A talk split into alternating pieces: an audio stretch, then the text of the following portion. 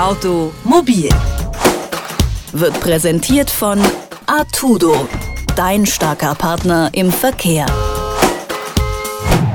Man ist nur noch wenige Meter von der Ampel entfernt. Man will sie unbedingt noch erreichen während der Grünphase. Ja, und da drückt man halt das Gaspedal nochmal schnell durch, um dann nicht minutenlang warten zu müssen. Es fühlt sich dann zumindest immer an wie Minuten. Das muss auch anders gehen, hat sich die Stadt Kassel gedacht und will in Zukunft auf ein vernetztes Verkehrssystem setzen. Durch die Kommunikation zwischen Ampeln und Autos soll der Verkehr flüssiger laufen und äh, Wartezeiten für die Verkehrsteilnehmer verkürzt werden. Aber wie soll das funktionieren? Das fragen wir Georg Förster. Er ist Amtsleiter des Kasseler Straßenverkehrsamtes und kennt sich bestens aus mit dem neuen System. Guten Tag, Herr Förster. Guten Tag. Bislang ist es ja so, dass Busse sich zum Beispiel vorher bei einer Ampel anmelden können und die dann auf grün umgeschaltet wird. Wie ist es dann mit Autos? Funktioniert das so ähnlich? Naja, ungefähr so. Also bisher ist das so, die Busse nutzen so ein sogenanntes Barke-Funksystem, also Barke im Sinne von Infrarot am Straßenrand, um die Ortung zu ermöglichen oder zu unterstützen und Funk im Sinne von Analogfunk, um sich an der Ampel direkt vor Ort anzumelden. Dann bekommen die eben so ein Zeitfenster, in dem sie rüberfahren können. Bei Autos ist das insgesamt ein bisschen komplizierter, weil es einfach viel mehr davon gibt und natürlich auch die Fahrwege vorher unbestimmt sind. Wir nutzen hier eigentlich eine Entwicklung, die auch gemeinhin als vernetzte Fahrzeuge oder Connected Cars bezeichnet wird. Da geht es also darum, die Fahrzeuge untereinander und Fahrzeuge mit Infrastruktur, zum Beispiel eben mit Lichtsignalanlagen, kommunizieren. Und das Ganze funktioniert so, in der Lichtsignalanlage selbst, im Steuergerät, wird prognostiziert, zu welchen Zeitpunkten welcher Signalgeber umschaltet. Und zwar von Rot auf Grün oder von Grün auf Rot.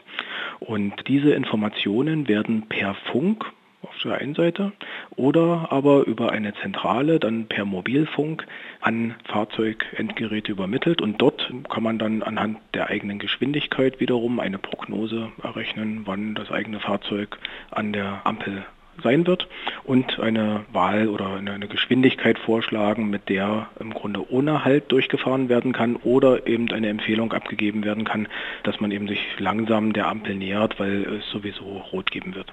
Und die Autofahrenden sehen dann diese Information auf dem Display ihres Smartphones. Das ist also quasi eine Umkehrung, oder nicht? Der Bus meldet sich bei der Ampel an, sondern die Ampel sagt, wenn du so und so fährst, dann wirst du drüber kommen. Genau, das ist eine Umkehrung. Also im Grunde ein, ein Annäherungsassistent, sagt man auch. Und es geht nicht anders, weil Sie sagen, es gibt so viele Autos, weil bei Bussen kann man ja sagen, okay, der fährt einmal alle fünf Minuten durch. Aber bei Autos würde man ja, wenn man grün geben würde, auch den anderen rot geben. Also am Ende würden sich alle Signale überschreiben, oder? Naja, bei Ampeln ist das so, nur die roten Signale sorgen letzten Endes für Sicherheit. Ja, und insofern äh, ist es klar, wenn einer grün hat, müssen andere rot haben. Die Zeiten sind begrenzt, also nur, dass Sie eine Vorstellung äh, davon bekommen. Wir haben sogenannte Umlaufzeiten von ungefähr 100 Sekunden. Das heißt, ungefähr alle 100 Sekunden wiederholen sich die Programme, mehr oder weniger mit Verkehrsabhängigkeiten. Und innerhalb dieses Rahmens müssen eben äh, alle Richtungen, Querverkehr, Fußgänger, Fahrradfahrer und eben auch ÖPNV, Fahrzeuge, Busse und Bahnen durch so einen Knotenpunkt durchkommen. Also die knappe Ressource ist hier die Umlaufzeit und das muss bestmöglichst verteilt werden. Und was erhoffen Sie sich davon? Wie kann der normale Straßenverkehr optimiert werden mit diesem System?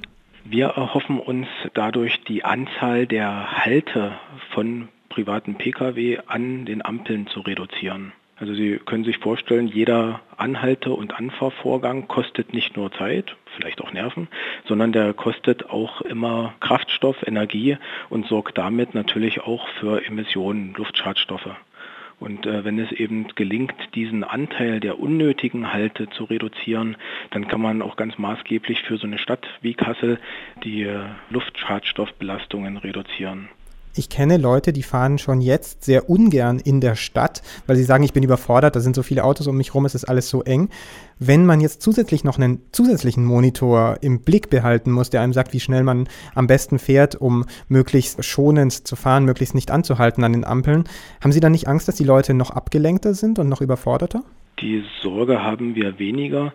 Wir denken auch nur im ersten Schritt an extra Monitore im Sinne von Smartphones oder dergleichen oder Navigationssystemen, die halt solche Funktionalitäten haben.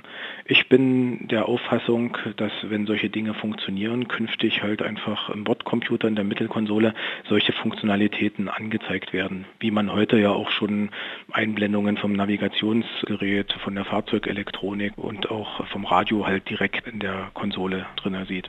Wissenschaftler arbeiten auch derzeit an einer App, die dieses Konzept auch auf Fahrradfahrer ausdehnen möchte. Ist das in Kassel auch in Planung? Es gibt auch Überlegungen, das für Fahrradfahrer zur Verfügung zu stellen. Also wenn wir einmal unsere Infrastruktur, einzelne Lichtsignalanlagen künftig immer mehr Lichtsignalanlagen mit solcher Technik ausrüsten. Dann natürlich nicht nur mit Blick auf die privaten Pkw-Fahrer, sondern wir haben auch Fahrradfahrer im Sinn. Gerade hier in Kassel haben wir mehr mit der Topografie zu tun. Das ist teilweise recht bergig, wo man gerne den Schwung mitnehmen möchte. Wir denken aber beispielsweise auch an Busfahrer, ne, wo auch sehr viel Kraftstoffe gespart werden können, wenn man eben genau weiß, zu welchem Zeitpunkt die Ampel umschaltet. Die Stadt Kassel möchte es Autofahrern leichter machen, mit Ampeln zu kommunizieren, damit sie leichter durch den Stadtverkehr durchfließen und nicht so häufig anhalten müssen. Wie das funktioniert, hat uns Georg Förster von der Stadt erklärt. Vielen Dank. Ja, sehr gerne.